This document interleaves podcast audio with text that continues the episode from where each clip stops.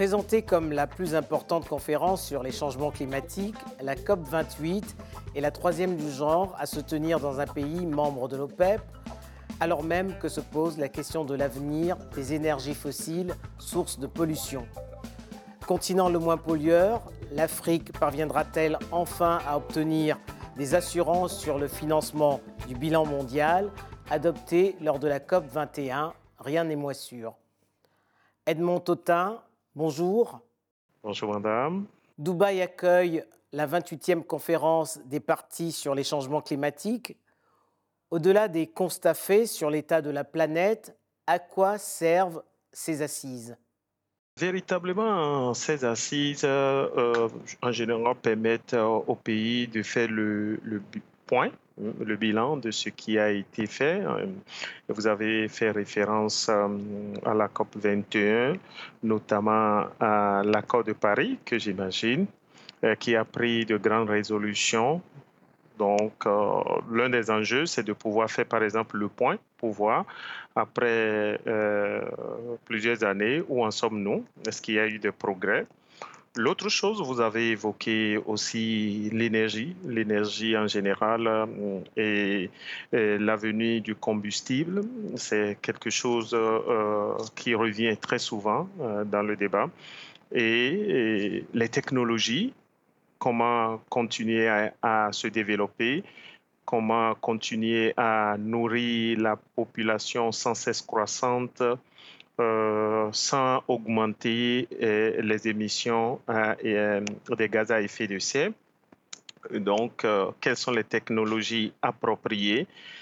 Et voilà, euh, l'autre question, euh, c'est les financements. Euh, comment on mobilise de l'argent pour soutenir les initiatives du changement climatique? Donc voilà, pêle-mêle, quelques enjeux de cette conférence. À propos de financement, en 2015, lors de la COP21 qui s'est tenue à Paris, le bilan mondial a été adopté pour accompagner le développement et la transition des pays non pollueurs. Huit ans plus tard, les 100 milliards annoncés se font toujours attendre. Les pays non pollueurs doivent-ils renoncer à utiliser leurs énergies fossiles pour préserver la planète qu'ils n'ont pas contribué à abîmer? Euh, c'est vrai que le financement de, l'adaptation en général euh, euh, est un problème. Hein, et, ces 100 milliards sont toujours restés comme un objectif hein, difficilement atteint jusque-là. Et un rapport apparu, paru l'année passée a montré que, par exemple, entre 2021 et 2022, le financement de l'adaptation a diminué de plus de 15% et on peut voir que ça, il y a plusieurs effets, hein. entre autres les effets de, de, la crise du Covid, euh, les priorités des États qui ont changé. Et, et, malheureusement, dans cette crise, comme vous avez bien dit, les effets du changement climatique sont là. Et on a vu il y a quelques jours de grandes inondations en Afrique de l'Est, euh, notamment le Kenya, l'Éthiopie. On a la sécheresse dans le Sahel. Vous avez vu aussi l'inondation qui a balayé une bonne partie de la Libye. Ça, ce sont les effets euh, visibles du changement climatique. Ça choque sur quelques jours, mais après, bon, ben, ça, ça passe. Euh, les pays se reconstruisent doucement. Et les grands perdants, c'est les, les, populations de ces pays-là. Parce que, en général, on constate que les pays qui contribuent le moins à l'émission des gaz à effet de serre, c'est malheureusement ces pays qui subissent, qui paient euh, le, le, loup tribut euh, du changement climatique. Et est-ce qu'il faut renoncer à avoir accès, c'est ce que ces pays disent aussi, hein, nous avons tous les droits à, nous développer aussi euh, de la même manière que les autres pays et à utiliser l'énergie fossile.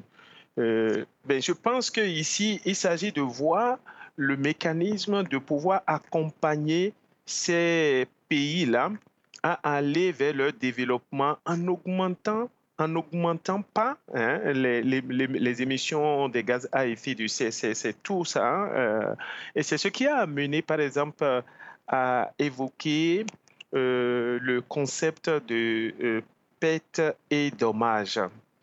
Et, c'est le moment de saluer un des grands pionniers euh, de ce concept, Salim Hock, qui est, qui est décédé il y a quelques jours seulement, où les pays euh, euh, moins développés se sont mis ensemble pour dire ben, il faut hein, qu'il y ait justice.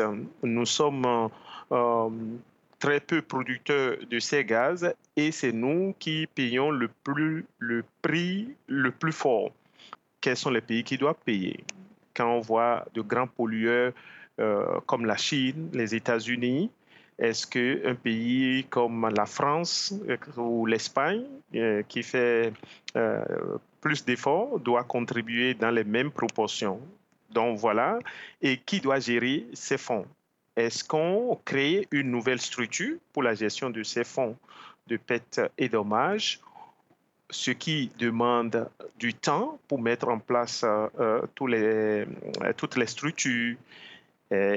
une autre proposition, c'est qu'on confie ces fonds à la Banque mondiale. Et tout de suite, la crise qui est, née de ceci, c'est qu'il y, a une, crise de confiance. On voit que la Banque mondiale est beaucoup plus sous l'influence des pays développés. Donc euh, voilà, ce n'est pas quelque chose qui va profiter hein, forcément à ces pays qui, euh, qui subissent de plein fouet les, effets du changement climatique. Le continent a, a accueilli trois éditions de ces grands messes. Nairobi en 2006, Marrakech en 2016, et l'année dernière, c'était à Sharm el-Sheikh en, Égypte. Quelles sont les singularités de ces grands-messes quand elles se tiennent sur le continent? Comme euh, vous pouvez voir aussi, il y a quelques mois, il y a eu la grande conférence du changement climatique des leaders africains. Au moins, ça permet de voir de plus près euh, comment les pays euh, qui produisent moins ces gaz-là sont affectés. Quand ça permet et ça donne l'opportunité d'inviter les communautés qui sont exposées, et quand je prends la communauté Maasai du Kenya, qui chaque année paie une grande partie de son bétail, quand je vois les producteurs euh, euh, euh, du Sahel, bon, ça permet d'inviter ces, ces acteurs-là pour venir parler de ce qu'ils vivent. et, et, ça, c'est ça simplement qui fait la différence. Hein. Sinon, globalement, pour moi, il n'y a pas un grand changement. Mais dans un contexte politique tendu, les considérations environnementales n'ont-elles pas reculé devant les crises énergétiques et alimentaires qu'on connaît aujourd'hui? Et, ça, c'est très vrai.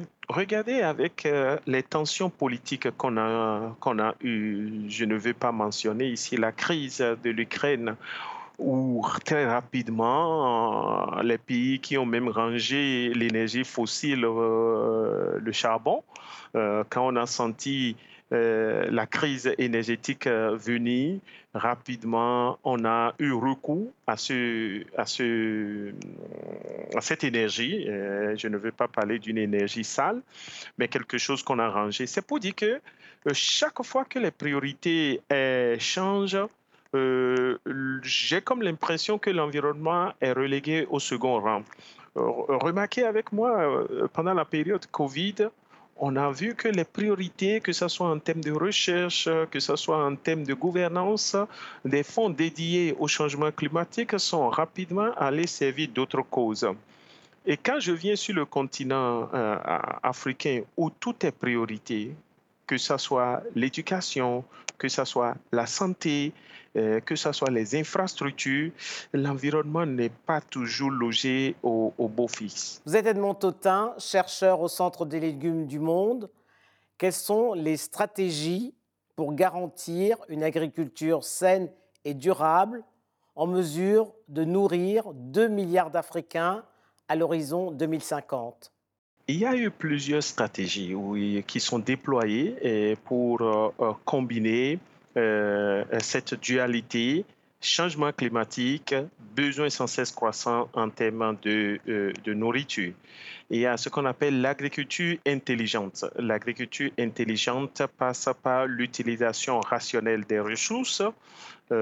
Comment, par exemple, on va utiliser des variétés qui vont demander beaucoup beaucoup moins d'eau et qui vont donner pratiquement les mêmes rendements comment on va utiliser, par exemple, le paillage pour économiser la disponibilité de l'eau ou le temps que le temps euh, que l'eau passe à être disponible pour les plantes.